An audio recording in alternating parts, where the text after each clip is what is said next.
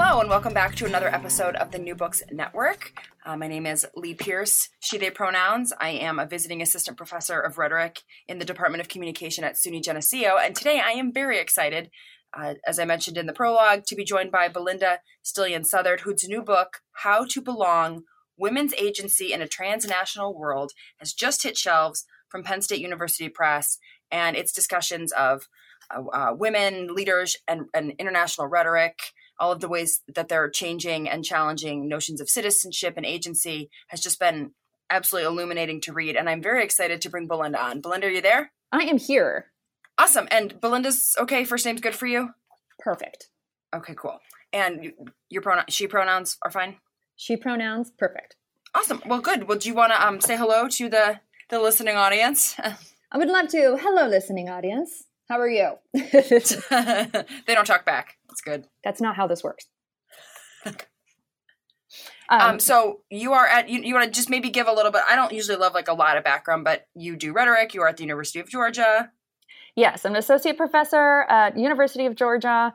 Um, broadly, I teach in um, social movements and women's rights rhetoric, and I'm an affiliate with the um, Institute for Women's Studies here. Yes, and Belinda and I used to be colleagues. So if there, if the audience finds a presumed level of familiarity here, mm-hmm. that is because there is one.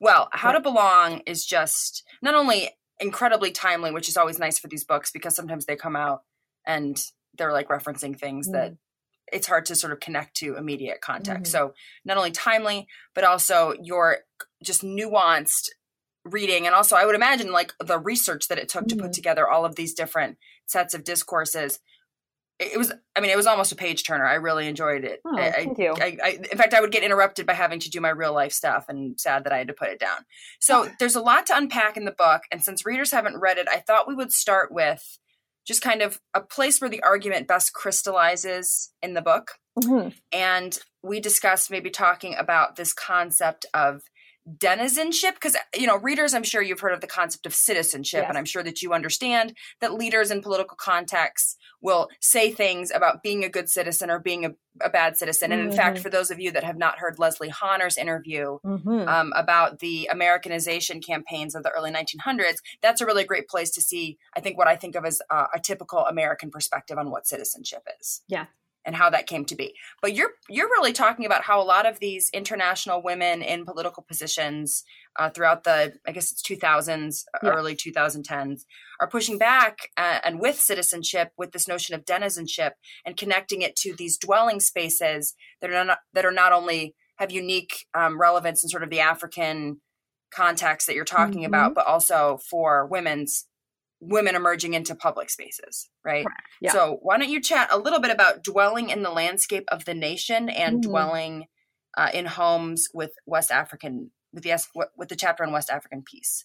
I would love to. So, um, and I'm glad because this um, case in particular is really what drove me, compelled me to write this book. So, um, considering that citizenship broadly, it became more and more clear to me. My first book centered on citizenship in a US context and how groups, um, specifically women, were fighting to gain rights of citizenship. And that's the story of American progress. And it's um, not a perfect linear story, but I did realize that I was sort of part uh, contributing to one that's like, yeah, citizenship is the ideal. It's fraught. And, you know, we've excluded violently groups of people um, as we've tried to as groups have tried to expand what it means to be a citizen. So you're right, citizenship is the dominant discourse. But uh, looking in a much broader scope, I realized, you know, citizenship is violently exclusive um, in a context of democracy like the United States, right? We have a history of this. But in, in na- nations where citizenship isn't even an option for groups, then how are they functioning? How are they part of a community? Um, how do they still want to be part of a national community? And so, this particular case study I found were groups of women who could not who could not push to be citizens because it would get them killed, literally. So here we are in West Africa, um, Liberia and Sierra Leone in the early 2000s, late 90s. And these are women who, if they said I'm a Liberian, right, that could get them killed. If they said, I am a Sierra Leonean, I'm a member of this tribe, I'm a member of this community, one or the other, they're going to be taken as uh, slave wives or be killed because of different factional um, uh, rivals, right? And so citizenship wasn't a discourse that they could argue for. And so I wondered over the course of many years, they did find a way to gain access to political spaces. In fact, they're credited with helping bring peace to um, Liberia in the early 2000s. So, okay, so how did we get there? How did they get to a place where they were actually brokering peace with warlords during Liberia's uh, civil wars? Okay, um, and so I had to do a lot of different um, reading and i realized that you know there are different alternatives to belonging national belonging than citizenship. Now citizenship grants you a lot of state conferred rights. Um, you know driver's license an id a passport things like this that um, are supposed to guarantee safety. Often they don't and we know it's a double-edged sword. So what were these women doing? What i found was that for them to just survive they took to traveling across the war torn landscape of Liberia. And in reading their discourses and their interviews, and this is mostly what I analyzed, I found that they viewed Liberia as a home. It was still a home. The nation was still a place for them to be. However, they weren't belonging as citizens, they belonged as denizens. And a denizen is someone who dwells within right? It's uh, a denizen legally it might, is a group of people that have sought refuge in another nation, and so they aren't full citizens, right? So they have some rights and protections, okay, but they are also allowed to be there. So they're in a really precarious position um, and that's and you can also flex that symbolically. So it's not just you know illegal they weren't legal denizens but symbolically speaking they were go- they were not gonna leave. Some did leave liberia but they were not gonna leave liberia. They felt like they belonged literally to the landscape. They created roads between different factions so they could travel back and forth between factions and negotiate meetings. Um, they created 50 different checkpoints along one particular road to get food to communities that were so far out from Monrovia who were starving. Um, so in these travels, they connected this idea of working, laboring over um, a landscape uh, that was in, in, uninhabitable um, in order to belong and make sure that other communities belonged in a way that allowed them to survive. And so it, the dwelling part um, for me had to do with them not leaving Liberia, but also not sitting still. Um, dwelling can mean a number of different things, and in the way that I, I saw them dwell was to identify as them uh, themselves as people within the nation, right within these national borders, um, but also creating new ways for people to connect. And they didn't identify as citizens; they just identified as people who belonged to the land, literally the land.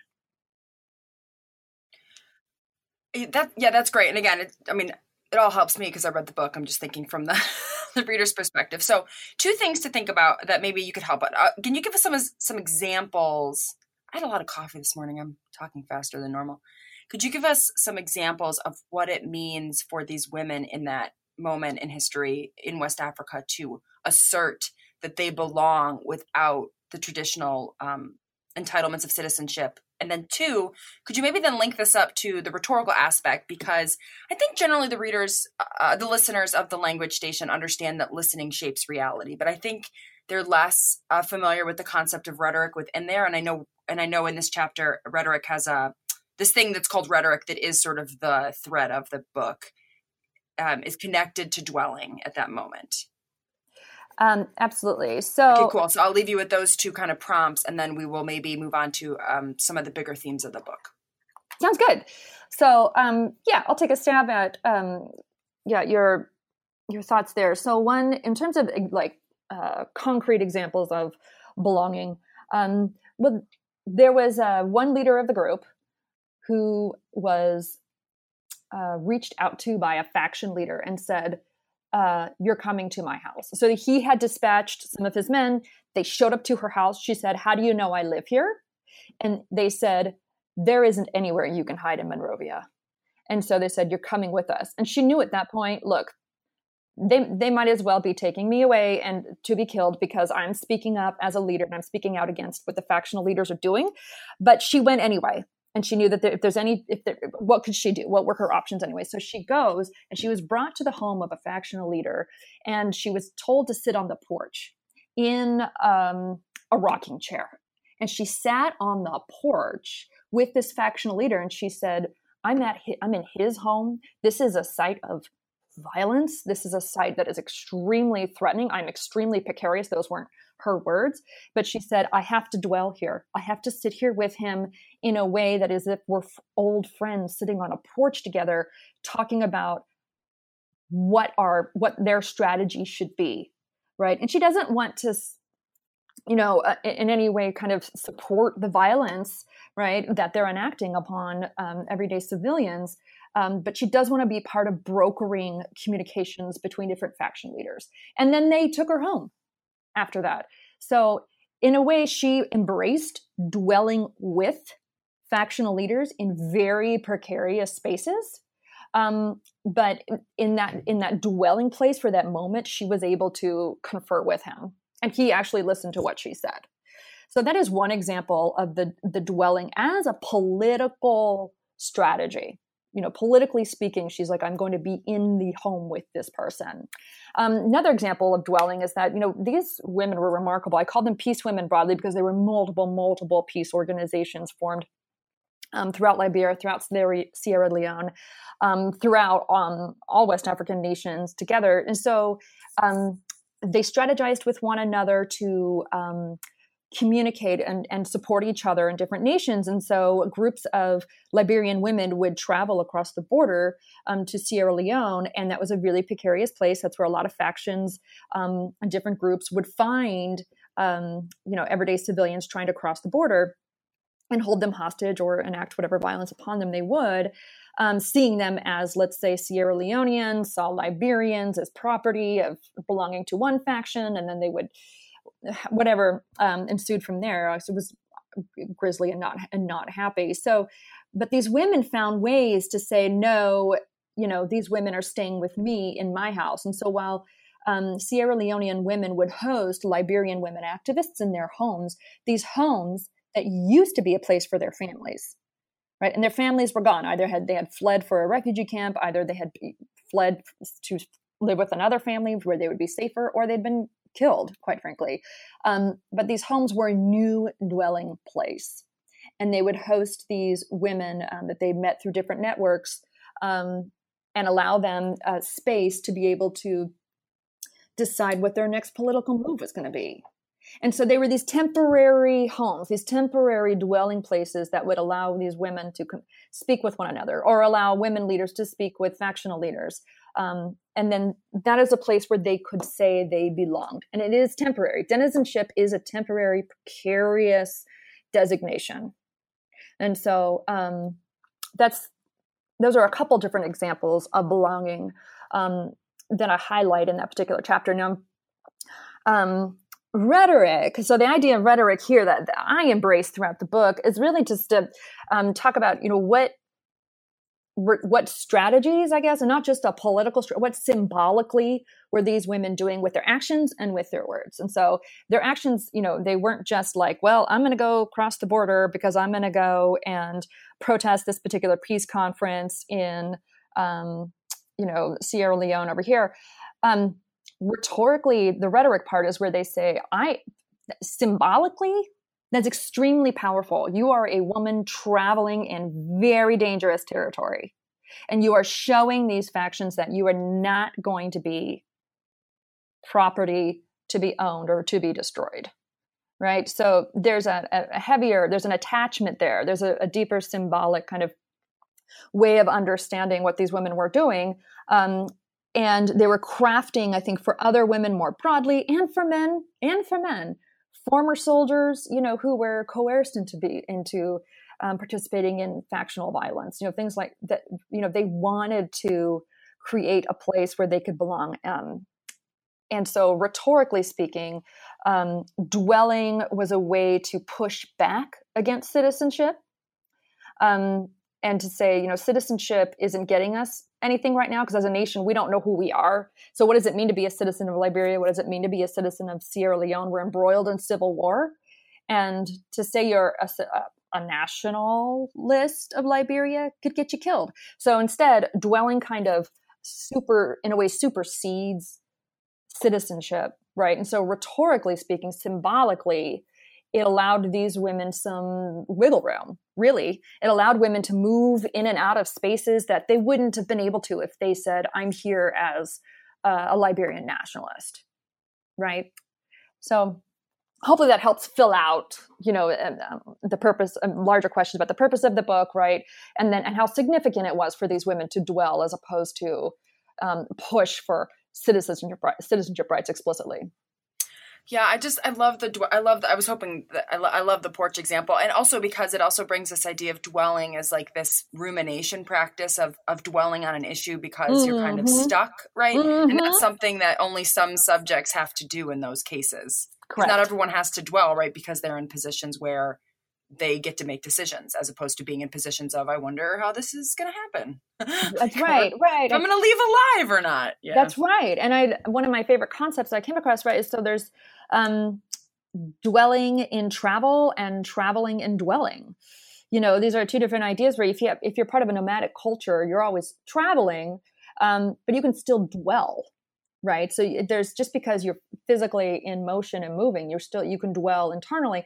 And of course if you're able to sit in a space you know that you feel right that you rightfully belong to right and you're and you're in stillness you know you can you're you're dwelling in a way but you can also travel in that dwelling and it's more of a like a mental thought to be more of a mental exercise and that is something that you know privileged humans can do right? But in this case that was that was not always an option. It wasn't an option for women to you know take up residence somewhere with an idea that it's permanent. You know? So that the the dwelling within you could consider maybe the nation and its borders as a space that the women were staying within however within that national space they did move right? They, they couldn't sit still. It wasn't possible for them to sit still.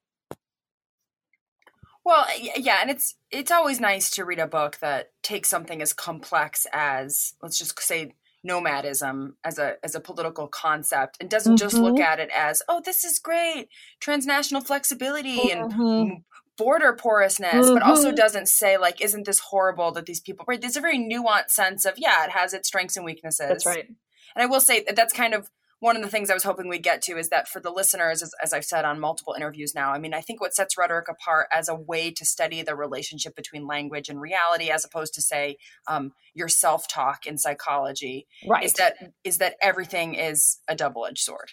That's us. right.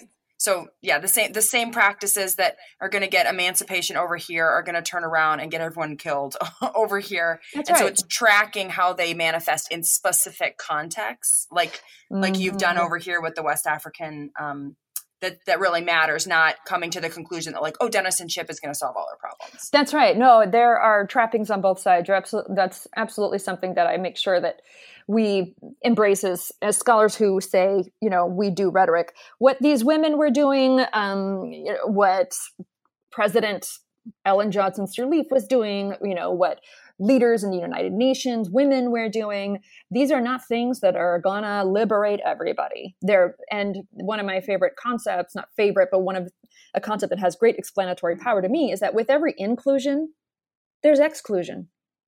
You know, we're gonna say that we want to include more and more women but there were some groups that did not want to participate with christian with christian women because they were primarily muslim you know? And so there were divisions there's always divisions within and um and, and it's not dwelling isn't going to um right liberate everybody. Not everybody can afford to push back right? There were some women who couldn't speak up because they would face retaliation within their communities so yes. Yeah, right. Not everyone can be a Malala, so that's right. So you mentioned um, Sirleaf. Why don't we why don't we jump to Ellen Johnson Sirleaf for a few minutes? Maybe we can look at another case study since it kind of came up organically, and then then maybe get to some because we haven't talked much about the transnational feminism mm-hmm. Mm-hmm. literature in which this is situated which i think will be interesting especially since my hunch is that in addition to the language podcast you're also going to be on the feminism women's gender studies podcast so i don't want those people to feel like they're not getting um, their fair share of the book's knowledges. Yeah. Um, so broadly speaking i mean that does really relate quite well. It's that um, this book is responding to a very, and I would say contemporary, but you know, many scholars have done great work to say, you know, we've always been transnational, um, but there's been sort of a, a recent intensity, if you will, um, since you know at least the 70s, but real intensity since the 90s. Um, globally speaking, you know, with you know a global economy, these kinds of intensities have accelerated. So by that I mean um, with global capital right? With we have an, the sense that you know global nations or global sorry not nations global corporations um, have more power than many small nations right? So they, they actually make more money. They have legally speaking they have they get more breaks right than you know nations um, than corporations that are simply national. So with this, we have a you know a very fast, a faster exchange of information. Right, we get the internet, uh, bodies, right, more trafficking, um, and money. And so what this has done is made our our borders right um, definitely more flexible, more porous. And this is troubling insofar as, okay, so we have more trafficking of bodies. Um, on the other hand, with that porousness, there is for example, the ability f- for folks to flee nations. Um, and right, this I'm not necessarily identifying this example as something that is like again um, totally freeing and, and liberating, but um, folks in Syria, for example, you know, are able to find the pores in their boundaries to leave a situation that is undesirable. Um, and of course, we know that that is incredibly risky, and those bodies are incredibly precarious. So um, in our sort of global world, we have uh, um, I mean, more pores, you can say, in our national boundaries. Yeah. And so, um, with that, though, we get a lot of fear. And we see this now with the rise of more nationalism in European countries and in our own nation. And so, we have uh, borders that are being, um, you could say, fortified, right?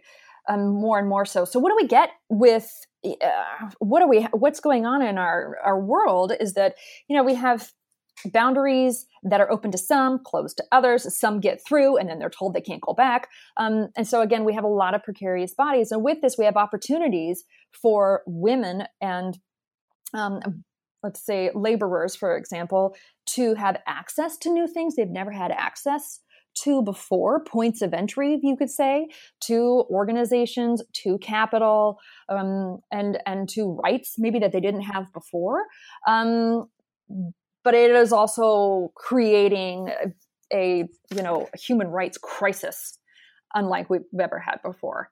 Um, so that is to me that's what transnational that's a transnational focus. For feminism the transnational feminist part of course is how this transnational movement and i think lisa flores just gave a keynote at the rsa institute and, and she focused on the concept of stoppage. So we have this flow right and we also have stoppage. And so with the the movement and the stoppage and the holding of people. With that um, we see that this bears um, down particularly um, in a really particular difficult way on women women and children. So that's the perspective that i take on this. Um, and my question is in each of my case studies is how is that enabling women? Um, and how is this constraining women? And in the sirleaf chapter so ellen johnson sirleaf the first woman president of an African nation of Liberia. She was elected after the civil wars end and the end of the civil wars is attributed to the peace women i was discussing before and it gave rise to this great political push for sirleaf to be elected um, and so there, the phenomena was we have a woman president um, we're going to have women are the idea you know when she was elected a lot of the discourse was right women are more peaceful women are more democratic women um, are going to help recover this nation, heal the nation, right? And they really kind of mapped a bunch of feminine virtues onto Sirleaf there. And she also ran on this platform that she was Ma. Um, African nations, right? Older women are, are your aunties or your Ma, and um, the Ma has power to really um, censure men and um, promote women. So, so Sirleaf comes to power, and she's very clear about wanting to empower women and girls. That is a priority. That is a priority for her and for her agenda. And so the the argument that I write is that you know that sounds fantastic, but she still is a leader of a nation, right? She's still going to have a very nationalist perspective. She needs to promote Liberia. She needs to make sure Liberia recovers economically. So I don't want to give her a bunch of credit. I mean, she's still playing a capitalist game. She has to.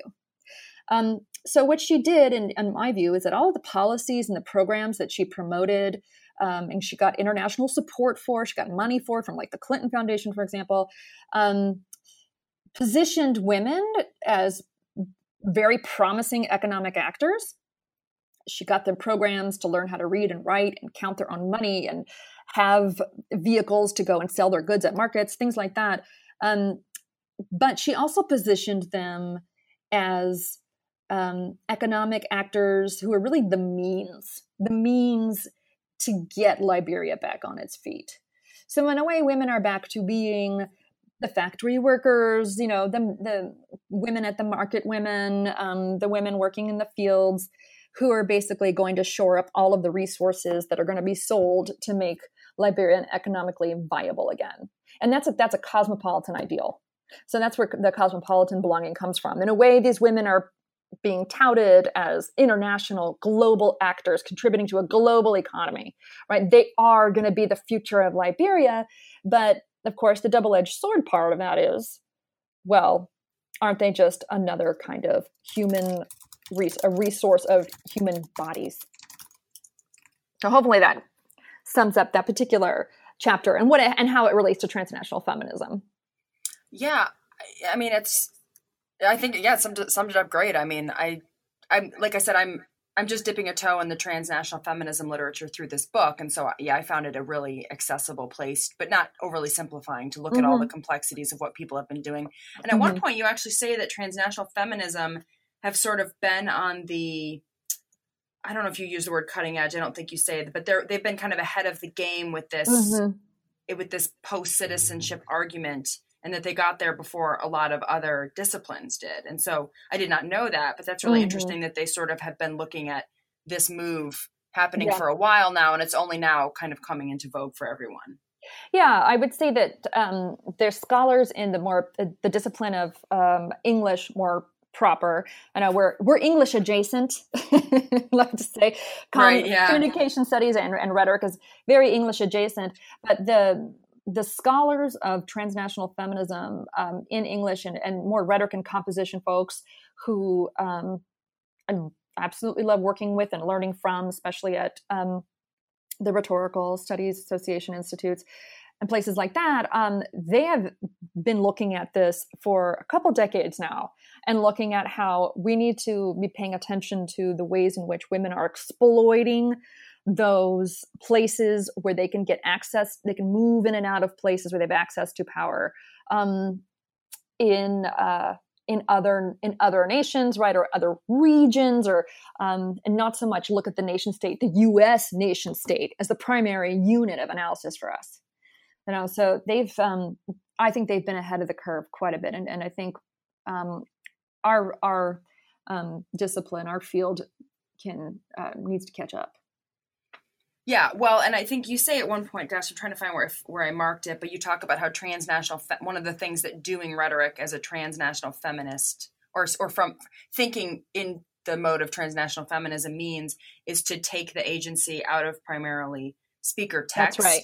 and That's into right. sort of what do, you, what do you call these like bodies or collectives of forces that are more cumulative like international agencies like particular ideologies.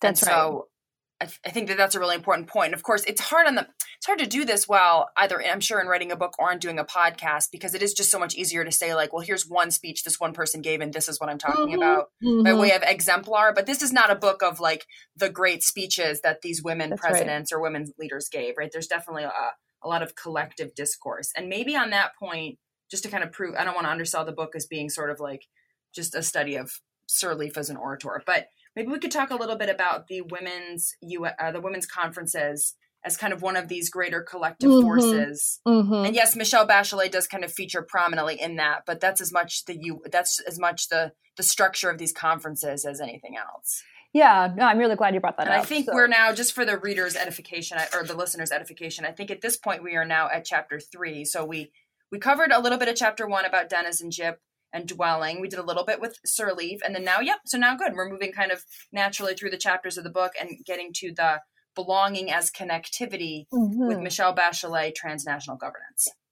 Yeah, thank you, thank you for um, getting us there. So, absolutely, one of the things I wanted to push back against is that, yeah, in the field of rhetorical studies, very U.S. centric. That's not a bad thing. I was trained in presidential rhetoric. Um, and then, of course, the, pushback against that was, well, yeah, what about the women? And the pushback against that is, of course, you know, why why are we so U.S. white um, cisgender centric? And again, we're a little bit behind the times, I believe, in looking at that. And our and our method has been, yes, the let's study this one woman this one person of color right? And and talk about how they did how they negotiated this particular issue in this particular moment. And look at how powerful their rhetoric was. And that is fantastic. We need those studies. Um, but in in a transnational setting um, it's not tenable to use that method right? So I, that, i'm not saying that you know looking at the single speaker and speech or single speaker and occasion um, isn't something that we should keep doing. I, I'm still using that particular methodology, but not in a transnational world. Um, agency isn't in the one particular speaker, it's dispersed everywhere.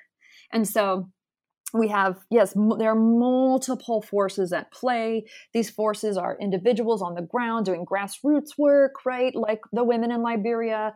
They are the, the national actors like Ellen Johnson Sirleaf, and then we have um, the multiple NGOs, civil society actors, um, uh, national representatives, representatives of the international governmental organizations, and our UN leaders like Michelle Bachelet, who was appointed to be the first executive director of UN Women. And UN Women brought together, I believe, four different um, agencies at United Nations. Um, and this took place in 2010. So she is a former president of Chile.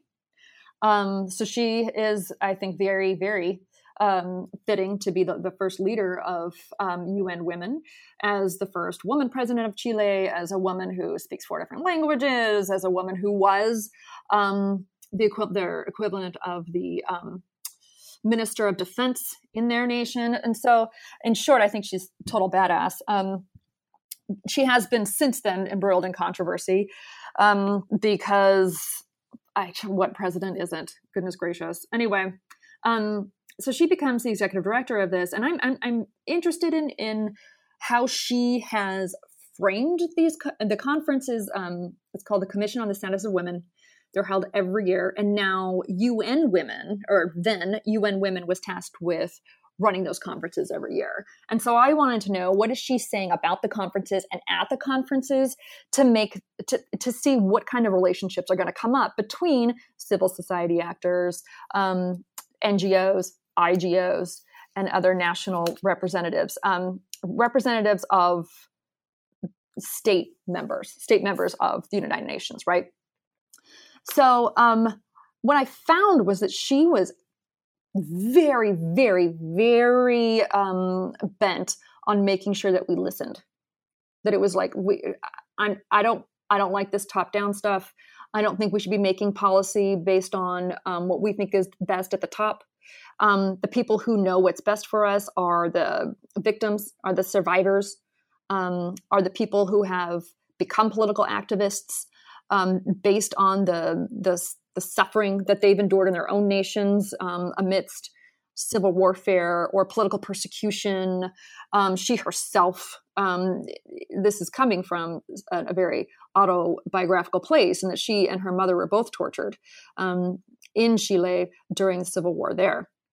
So, um, I'm looking at this as like, you know, her rhetoric, she does figure prominently, you're right, but then also um, what did the women that she that she and others organized to bring forward on different panels. And again this isn't like i'd say this in the chapter this isn't like a moment of high rhetoric right? This isn't a moment where like you have that ideal of somebody's you know taking to a podium and and saying grand things. She does kind of give you know opening statements and closing statements right? But if you've ever you know even googled pictures of what the un looks like on the inside i mean the the halls are grand, but it just looks like one huge conference space. You know, people are chatting while other people are speaking. You know, you have translators, so it's not like this this rhetoric is to put it you know lack of a better word sexy so um i wanted to know you know what did what did people how did people relate to one another if she's focusing on the rhetoric of people on the ground um and know what I found was that she said, you know, this is a, a rhetoric of transnational connectivity. She created spaces for women who typically wouldn't have the money to travel to a conference like this, um, and women who were ready to share their firsthand experiences with political persecution and to talk about the policies that they need to survive, and and not just them, right? The people like them in their nations, and their regions to survive. So yeah, yeah, we are. um, sorry, I, it's always trying not to jump in and while people are still talking. Um, yeah, jump in, jump this, in. Well, and there is this really interesting survivability, like survive, thrive kind of mm. paradox happening that mm-hmm. I think because you know I, when you say whenever someone says the word about survivability, it does kind of draw into relief how much you hear i think especially in like us discourse about mm. well don't just survive thrive mm-hmm. and it, it, mm-hmm. kind of closes our eyes to all the ways in which sometimes the most rhetorical agency somebody can get in these contexts is like survive right yes. for survivability not not necessarily flourishing yeah because the context just doesn't enable it that's right.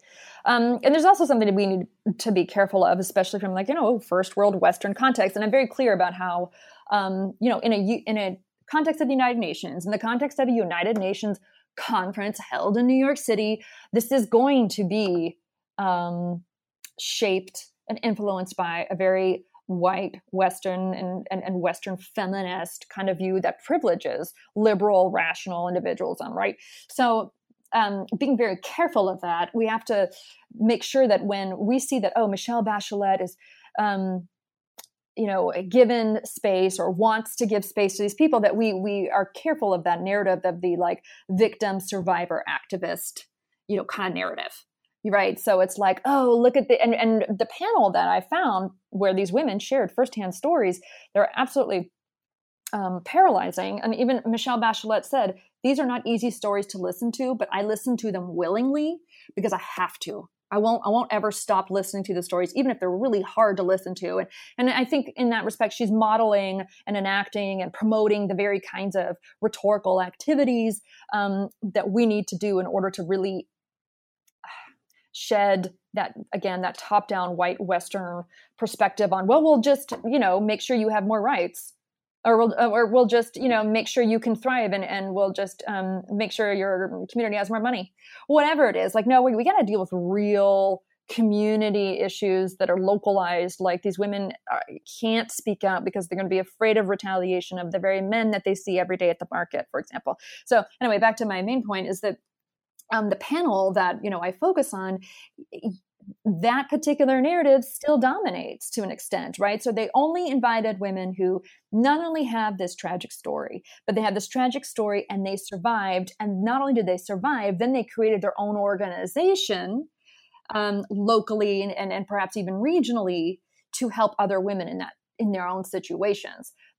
The I don't ever want to underestimate that that is an amazing thing. I mean, I, I, that is absolutely wonderful, astonishing, admirable, all of those things. But I, I also, as an author and as a human, I want to be very careful to say that, like, there, you know, th- that we're not, we just don't feel uh, really super good about this. See, look at these brown and black women. Look at how they're um, pulling themselves up by their bootstraps, right? Because this is not uh, a, a pipeline thing, right? This is a situation where we need to be very attentive to local context, local conditions in which women cannot push back all the time. And the women that were called forth to speak are women that seem to fit into a narrative that we're happy with. Does that make sense? Yeah.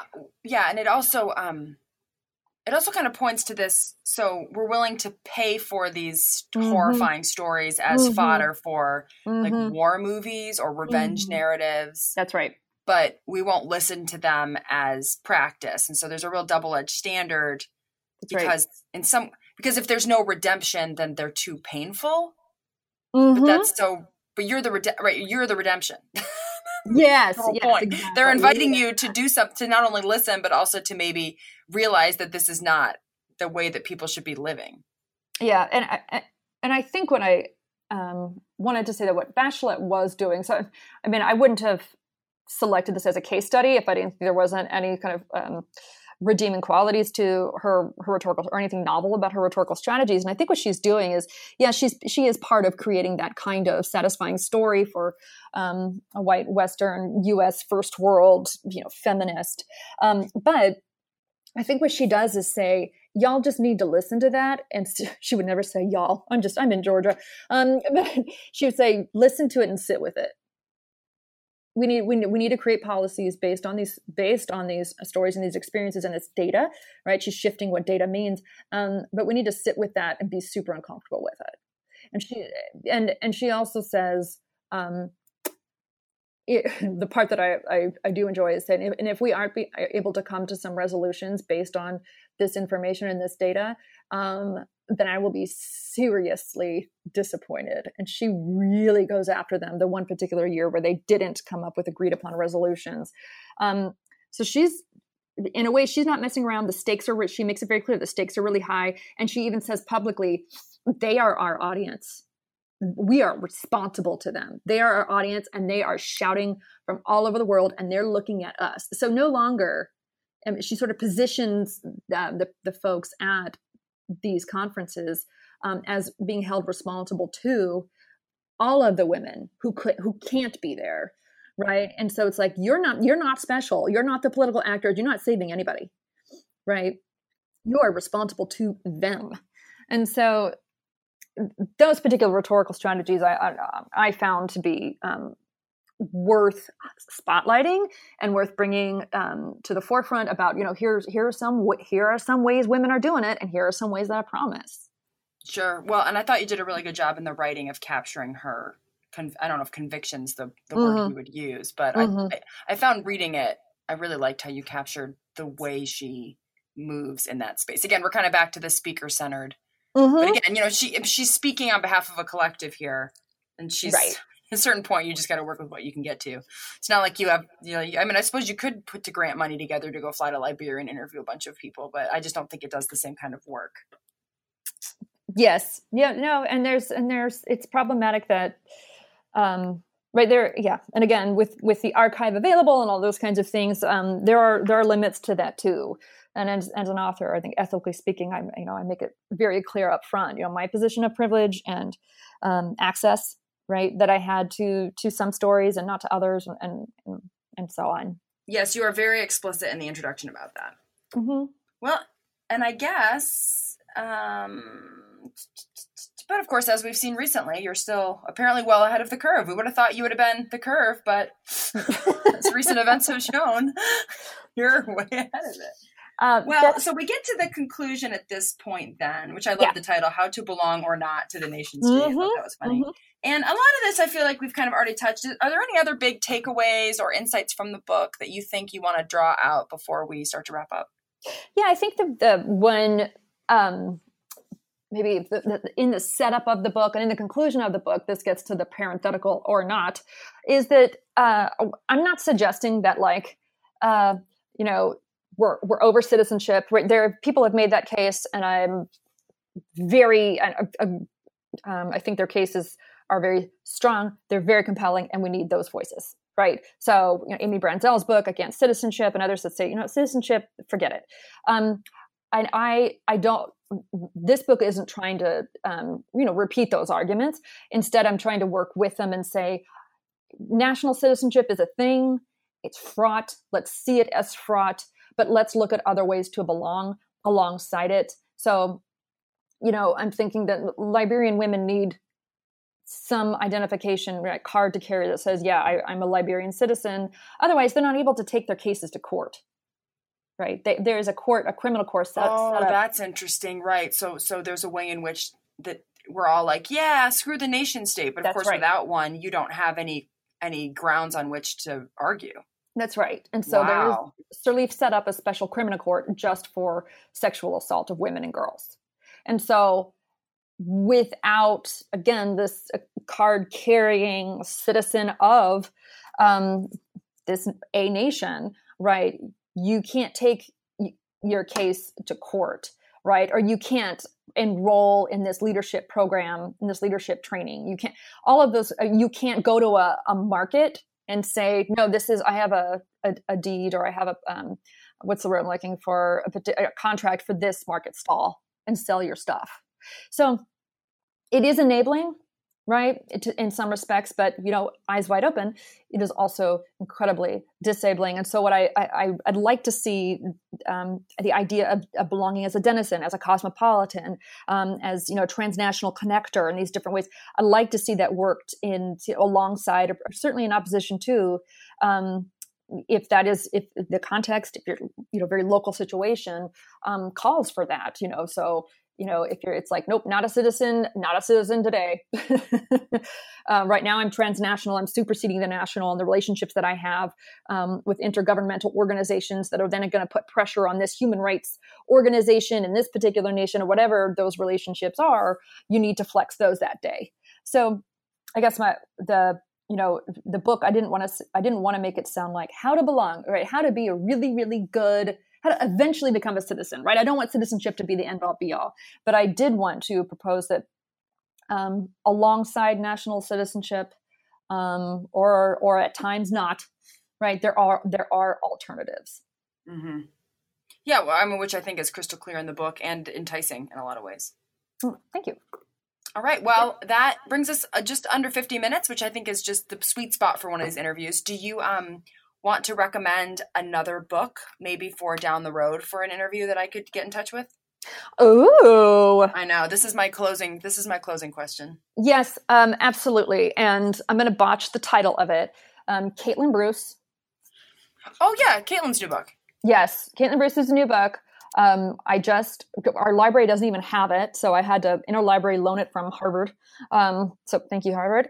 Um, I'm reading it this summer with a couple of my graduate students, and what she has done is um, looked at legal sites of graffiti making around the world as sites where you know we can contest um, and share different ideas. Is it Uh, is it is it is it Painting Publics? Is That's that right. is? That's Yes, right. So, okay. Painting Public's transnational. Oh, there we go. Transnational legal graffiti scenes. As I was actually thinking about her piece on the airport when I was talking about the the double edged sword of Mm-hmm. board of borders. Yeah, I think her book um, will take this conversation forward in just the most remind. It's visual, right? I mean, there's it's there's an artistic expression there. She's engaged in the legal battles um, of what it means to belong or to not, and um, she's engaging publics. Um, I just her book is just going to be you know an absolute, um, just meteoric kind of star in the sky. I just I'm just gonna mix all the metaphors. That's cool. Um, speaking of another metaphor, because I've been working on a, a- an article right now that uses a knitting knitting metaphor, and Cool. um, the the caption for this book from Bonnie Honig, and I think it's I don't know who she's quoting. I don't know if she's quoting Bruce or if she's quoting somebody else, but it says Bruce positions herself where quote urban textures weave is loose end quote. what? Is that the greatest metaphor you've ever heard? Urban textures weave is loose. I got to figure out where that's from. That's Weave awesome. Is loose? I'm cool. I'm down with that. Yeah, it. because you got like you know the weave of the text and the and Yeah. the and the text is the graffiti and then also like the weave, right? yeah. Oh, that's amazing. Well, thank you for that recommendation. Yeah, it's been on my radar. I just honestly, there's a lot of books. I'm working my way through the nomination list for this year's NCA Book of the Year award. Mm-hmm. Um, Yep. From what so I I'll put this on there. It's long, but that's a very good list. That means our, our field is thriving. We've got a lot of good ideas. Yes. No, no. The books that I mean, I oh gosh, I don't know. I did Brad Vivian's um witnessing book. Yeah, commonplace witnessing. Mm-hmm. So good. And then Bryan McCann's new book on gangster rap and the the sort of the politics of 90 post riot 90s culture and then um oh gosh, Kendall Jackson's new stuff on turn of the century horror films. Holy cow. Yeah, there's been some amazing stuff. You know what? You just listed three books that I assigned my my grad class to read. Did last you? fall. Just There's- amazing. So good. Yeah, and you know, of course, and now How to Belong is is on top of that. And, and you know, in addition to the militant citizenship book, which, you know, I guess you're kind of taking a bit of an interesting turn Mhm, here in, mhm. in conversation, but it's still a fabulous book. Well, well, thank you, Lee. Um, if I ever, you know, need a boost in my Yes. um, oh, I'm a booster. confidence, you are the best. You are the best. So thank you for inviting me to do this. This is like Yeah. uh, fun. It's been awesome to have you. Well, let me know if you get any, uh, you know, feedback from the listeners. Occasionally, they will take the time to email to let you know if they agreed or, dis- or disagreed with something, and that's always good Love it. stuff to send my way. Yes, absolutely. All right. Okay. Well, signing off. I'll talk to you soon. Okay, bye bye.